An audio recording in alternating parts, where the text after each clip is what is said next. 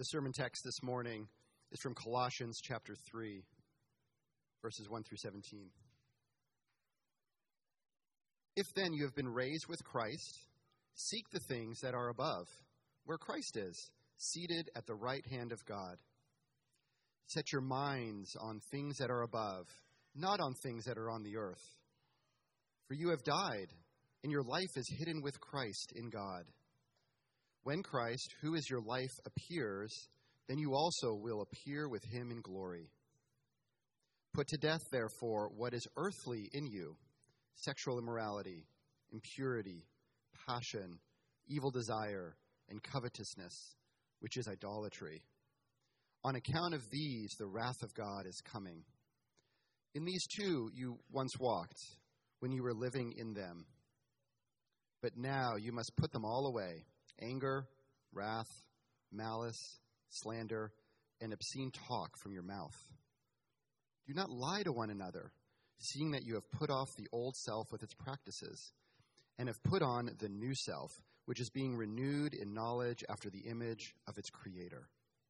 Here there is no Greek or Jew, circumcised and uncircumcised, barbarian, Scythian, slave, free, but Christ is all and in all. Put on then, as God's chosen ones, holy and beloved, compassionate hearts, kindness, humility, meekness, and patience, bearing with one another, and, if one of you has a complaint against another, forgiving each other. As the Lord has forgiven you, so you also must forgive. And above all these, put on love, which binds everything together in perfect harmony and let the peace of Christ rule in your hearts, to which indeed you were called in one body. And be thankful. Let the word of Christ dwell in you richly, teaching and admonishing one another in all wisdom, singing psalms and hymns and spiritual songs, with thankfulness in your hearts to God.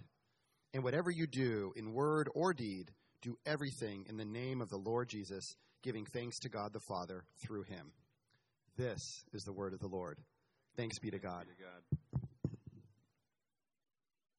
you, sir. Well, good morning, everybody. Good to see you again.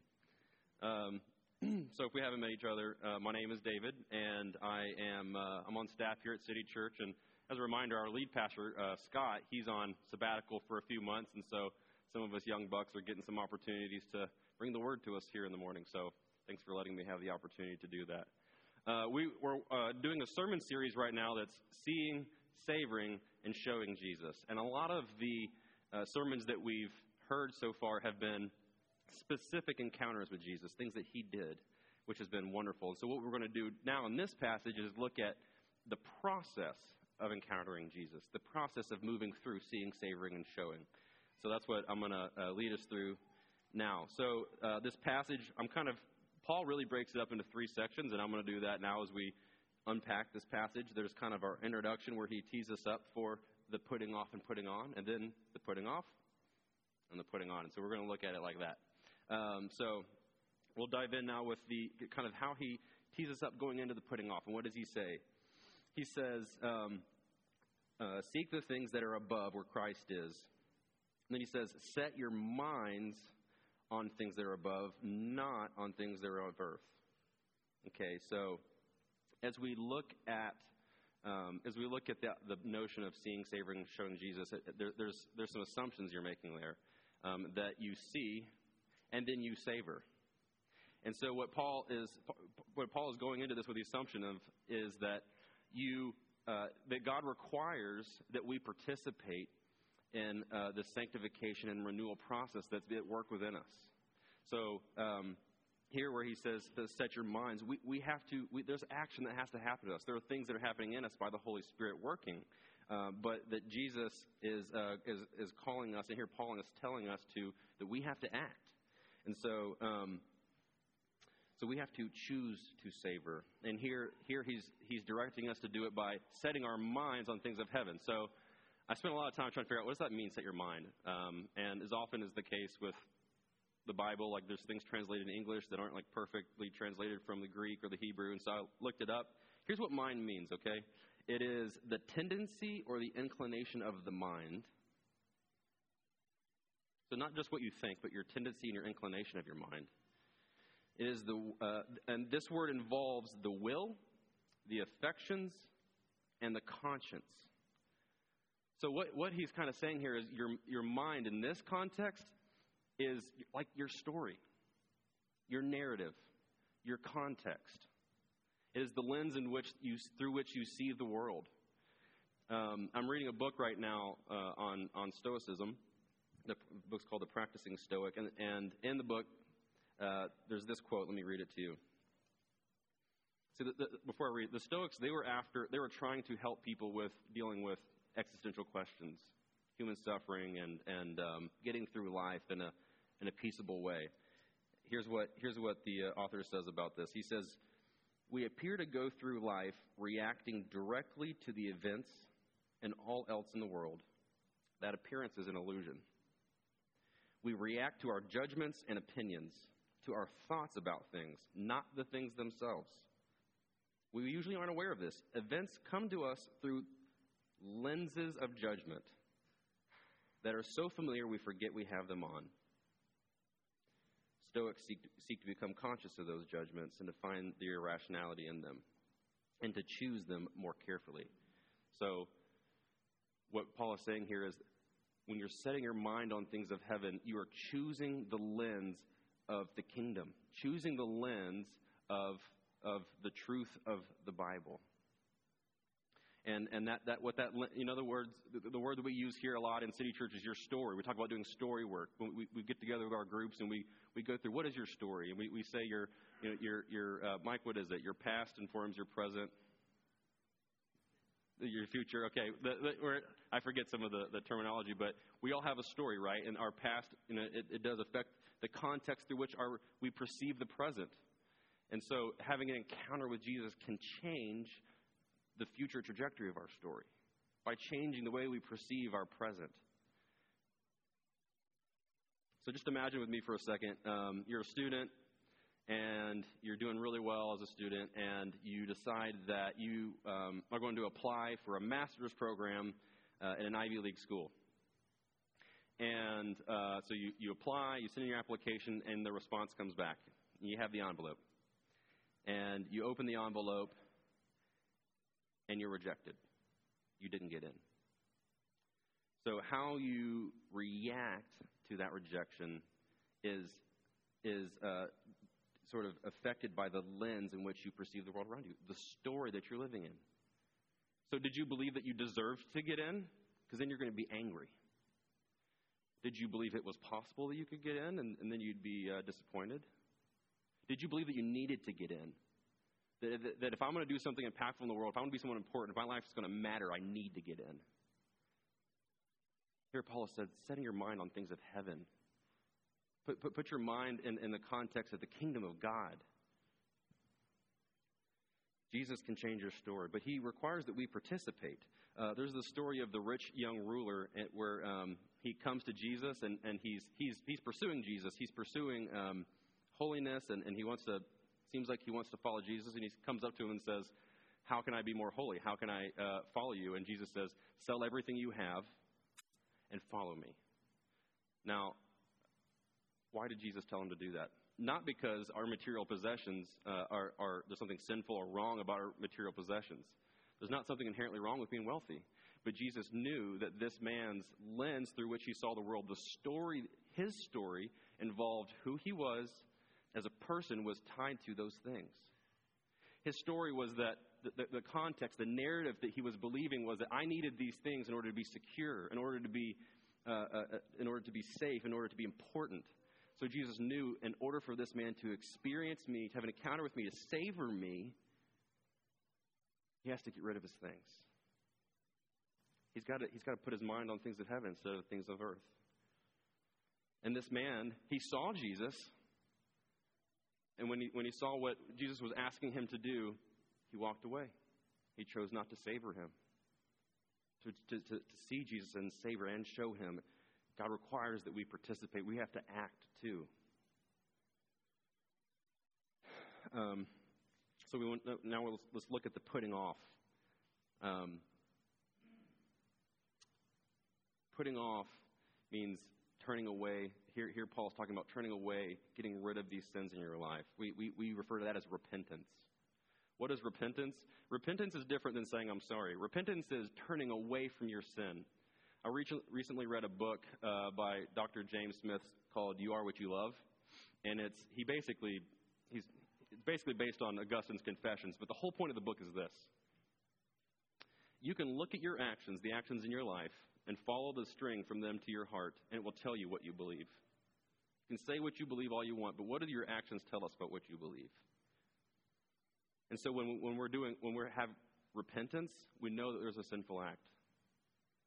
There's, there's something that we're, that we're believing, that we're turning away from, and we're switching our minds from something of heaven to, uh, to something of earth to something of heaven. The lens through which we see the world changes. Um, Jesus can rewrite your story. He can change the narrative of your life. Uh, we, I, I, was thinking this week about as I was preparing the, uh, you know, the story where Jesus walks on the water. If you, if you know the story, you know Jesus is the only one who walks on the water. So does Peter. So Jesus, he's, Jesus walking on water. Peter's out in the boat, and he calls Peter out of the boat.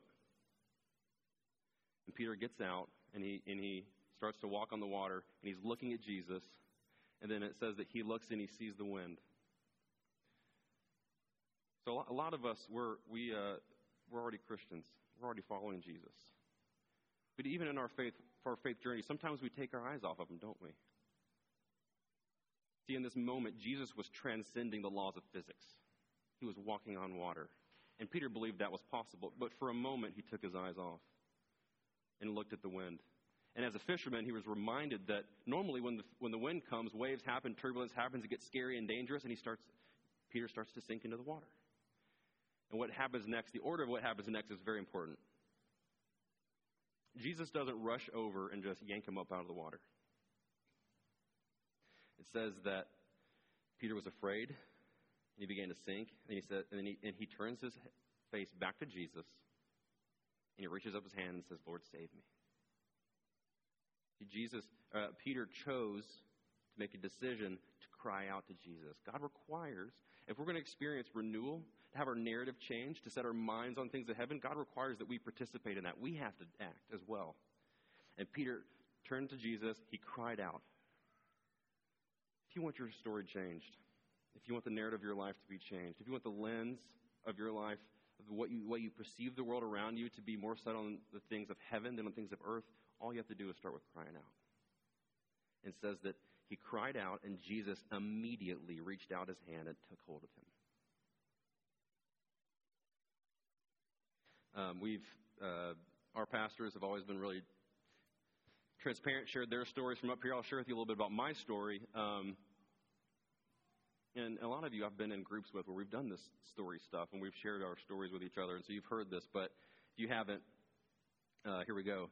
So I grew up in a uh, I grew up in a great house, great home. Um, my parents had an awesome marriage. Uh, it was not uncommon for me to catch them kissing in the kitchen. Um, my dad was a pastor. My mom was a school teacher, and she was very good at it. She was often school uh, uh, teacher of the year, and we had mommy son dates, and it was a great childhood. And um, but when I was about 13, my mom started having headaches. And um, my parents, we all go to the doctor, and the doctor says, You have brain cancer, you've got three months. And she fought it for about two and a half years. And uh, when I was, so about right, right around my 16th birthday, she died of brain cancer. And I was really, really, really, really angry with God. And you know, I, I received Christ as a, as a younger kid, and I, I believe that conversion was genuine. But in that moment, I was really angry with God. And I wanted him to suffer like I had suffered. And I was going to make him do it by how I was going to act. I was angry, and I felt like I deserved to be angry. And so for about a year and a half, I raised hell. Partied, like whatever, however you want to fill that in, like uh, raised hell. And um,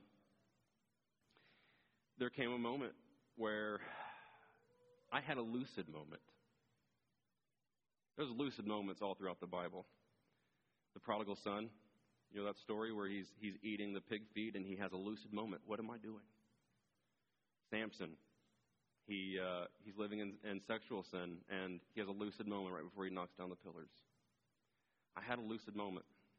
I had an encounter with Jesus in my sin, in my rebellion.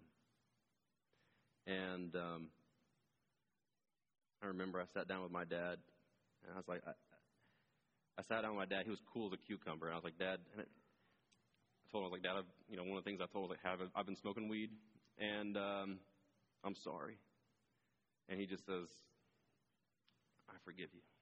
And he says, Have you asked God to forgive you? And I told him I had.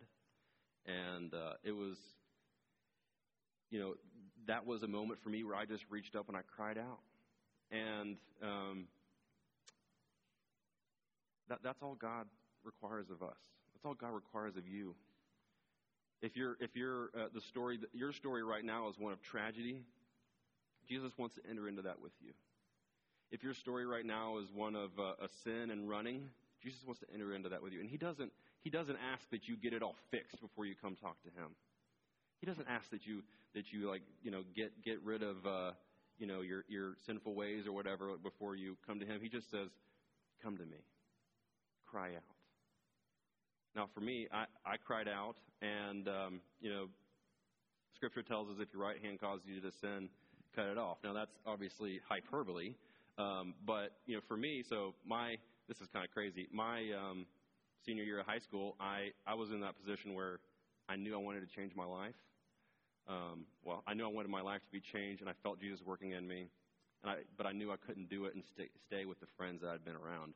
And so my, uh, I had a friend that like was homeschooled online. I told my dad about it, and he agreed to let me do it. My last year of high school, I finished online. Um, the Holy Spirit fills us as if we're if we're a follower of Jesus, we have His Spirit in us. And, and if you remember the fruit of the Spirit, the last one is self control. So if you have an encounter with Jesus and you want to savor Him, and he's, he's moving you to do something drastic, to change your story, to renew your story and narrative, He will give you the self control to, to change it, to do something. And it, and it doesn't have to, it, you know, when I was thinking about self control, it's like you, if, you're, if you're on a diet, you don't, you don't want to go to Krispy Kreme for your morning coffee, right? So you know, for me, I had to do something drastic. So it may be that for that for action for you, um, in, in, a given moment, or, or in, in, a given sin, or, or some kind of lie that you're believing, to, to change that, to put your mind off of things of earth onto things of heaven, means something that feels kind of drastic.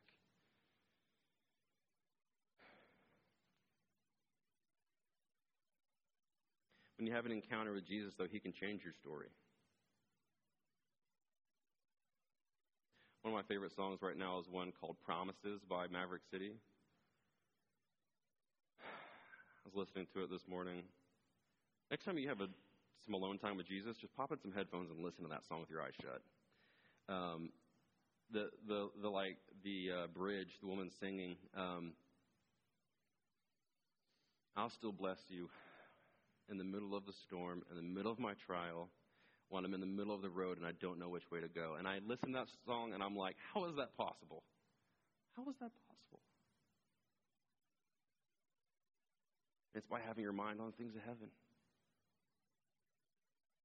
Your story doesn't have to end a tragedy, it can be a Cinderella story. And the way for it to be a Cinderella story is for Jesus to reframe your story into one of the kingdom, the reality of heaven. If this world is all, all there is and your life is tragic, it's Macbeth. But if, if, if you have Jesus in your life, it doesn't matter what happens here because we have eternity with Him. So let's move to uh, the putting on.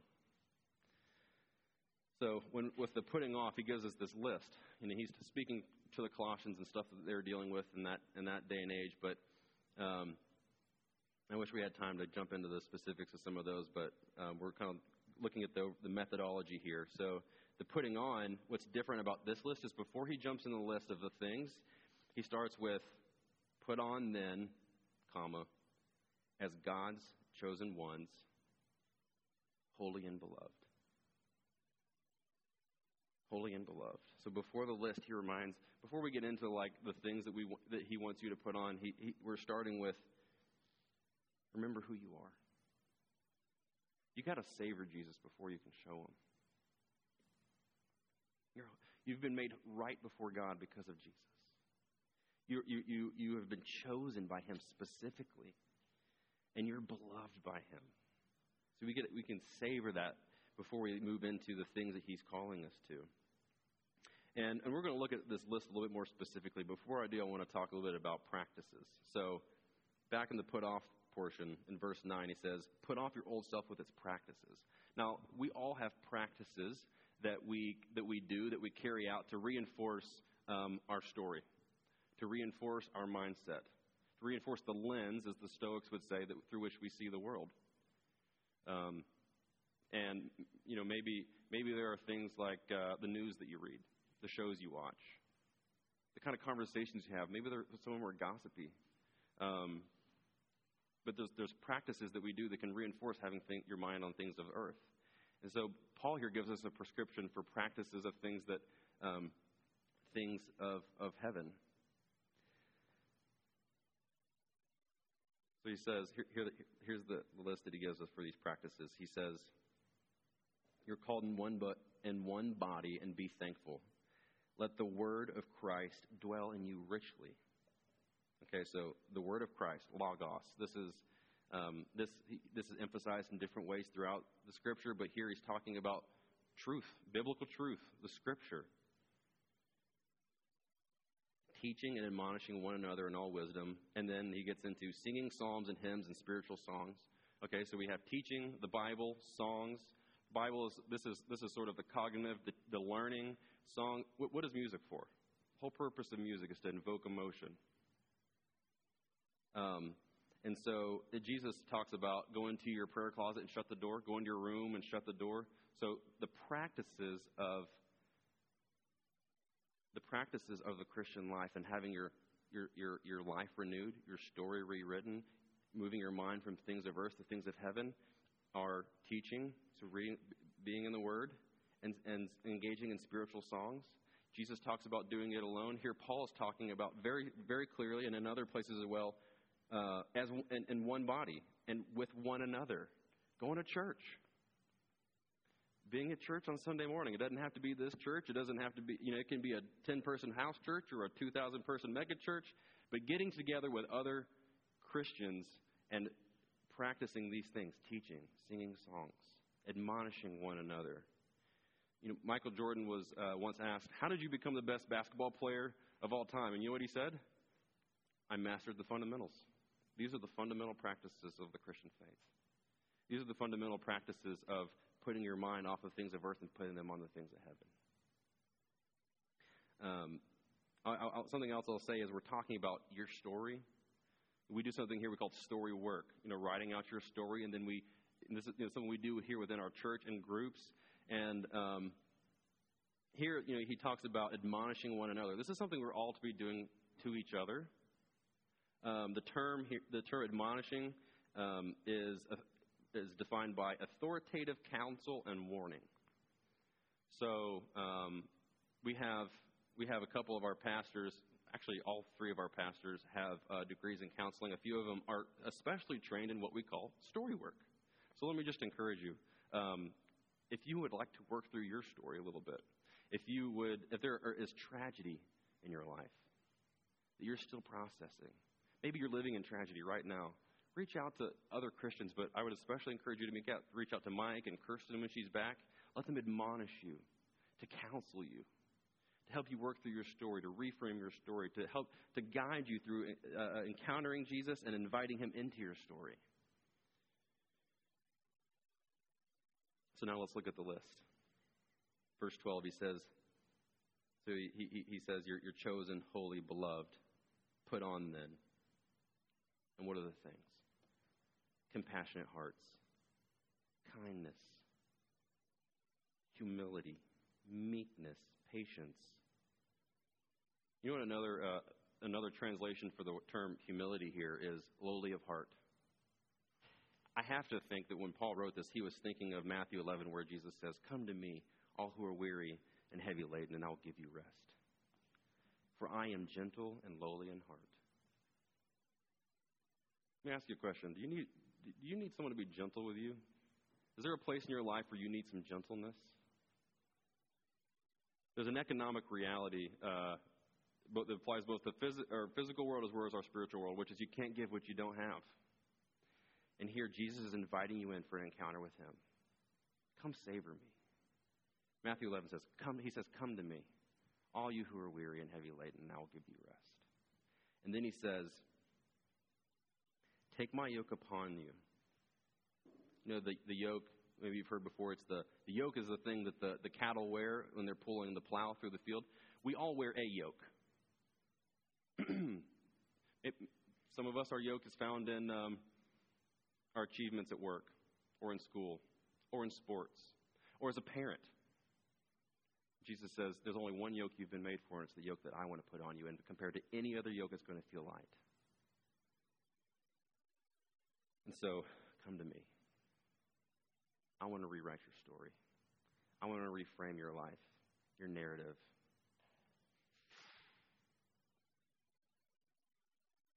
So, if, this morning, if you're if you're work, thinking through um, thinking through your life, through your story, through the trajectory of your life, how you view the world around you,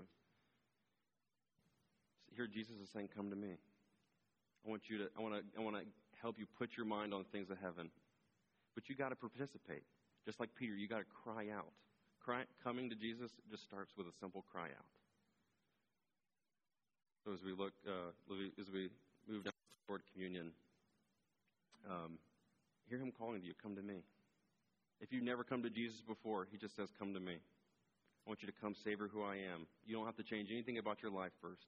If you've been a Christian for 35 years and, uh, and you're still on the journey, come to me. Whatever sins that are in your life, whatever lies you're believing, whatever hurt you're feeling, whatever tragic things may have happened in your past, come to me. I'm going to reframe your story. I'm going to change the narrative of your life.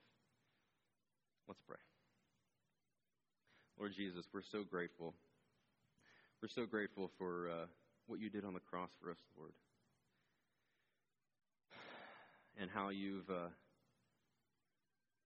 how you've offered us uh, free, eternal life. How you've uh, changed the story of our life for what you did on the cross.